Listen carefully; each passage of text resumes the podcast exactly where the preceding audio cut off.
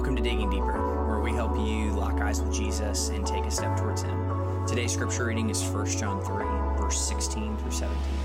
God's word says this By this we know love, that He laid down His life for us, and we ought to lay down our lives for our brothers.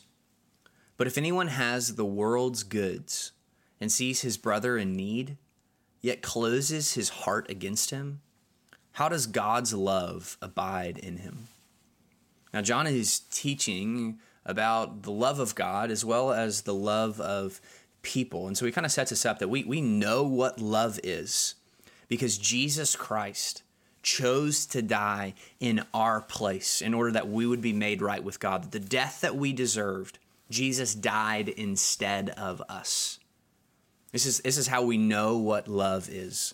And so then immediately John jumps from the love that we have seen demonstrated in Christ to how we should imitate that love, that we should lay down our lives for our brothers. Now, to give your life for someone else is a drastic and a selfless thing to do. And then in verse 17, it even kind of simplifies a little bit.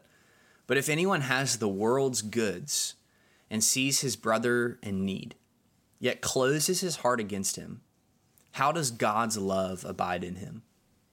Now, as we've talked this week about generosity and living, this passage challenges us to see that the good, the worldly goods that we possess, man, we're meant to be generous with those. That when we see someone in need, that we're called to give to them.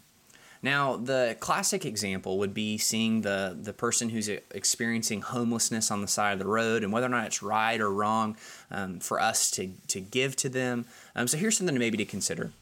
What would it look like if you were to keep, um, let's just say, a box of granola bars um, wrapped up in, in your car? And then anytime you were to cross somebody with um, or come across the path of somebody that is experiencing homelessness, that you would be able to look them in the eye and hand them um, a granola bar, a simple, a simple gesture, but just a way for us to acknowledge their humanity um, and a way for us to serve them. That if we see that we have the worldly goods and we see a brother in need, that we don't close our hearts against them, but that we express the love of God. And we do all of this not out of obligation because we feel like we have to but because of what verse 16 says, by this we know love, that he laid down his life for us. So may we lay down our lives for our brothers. And when we have worldly goods, maybe if it's just a granola bar, would we give it away in the name of Jesus? Let's pray. Our Father, we thank you for your word.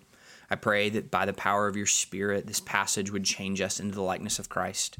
Lord, would you help us to be open handed with our goods? Would you help us to, to give things away in order to meet the needs of our brothers and sisters? And Father, we pray this now through the Son and by the Spirit. Amen.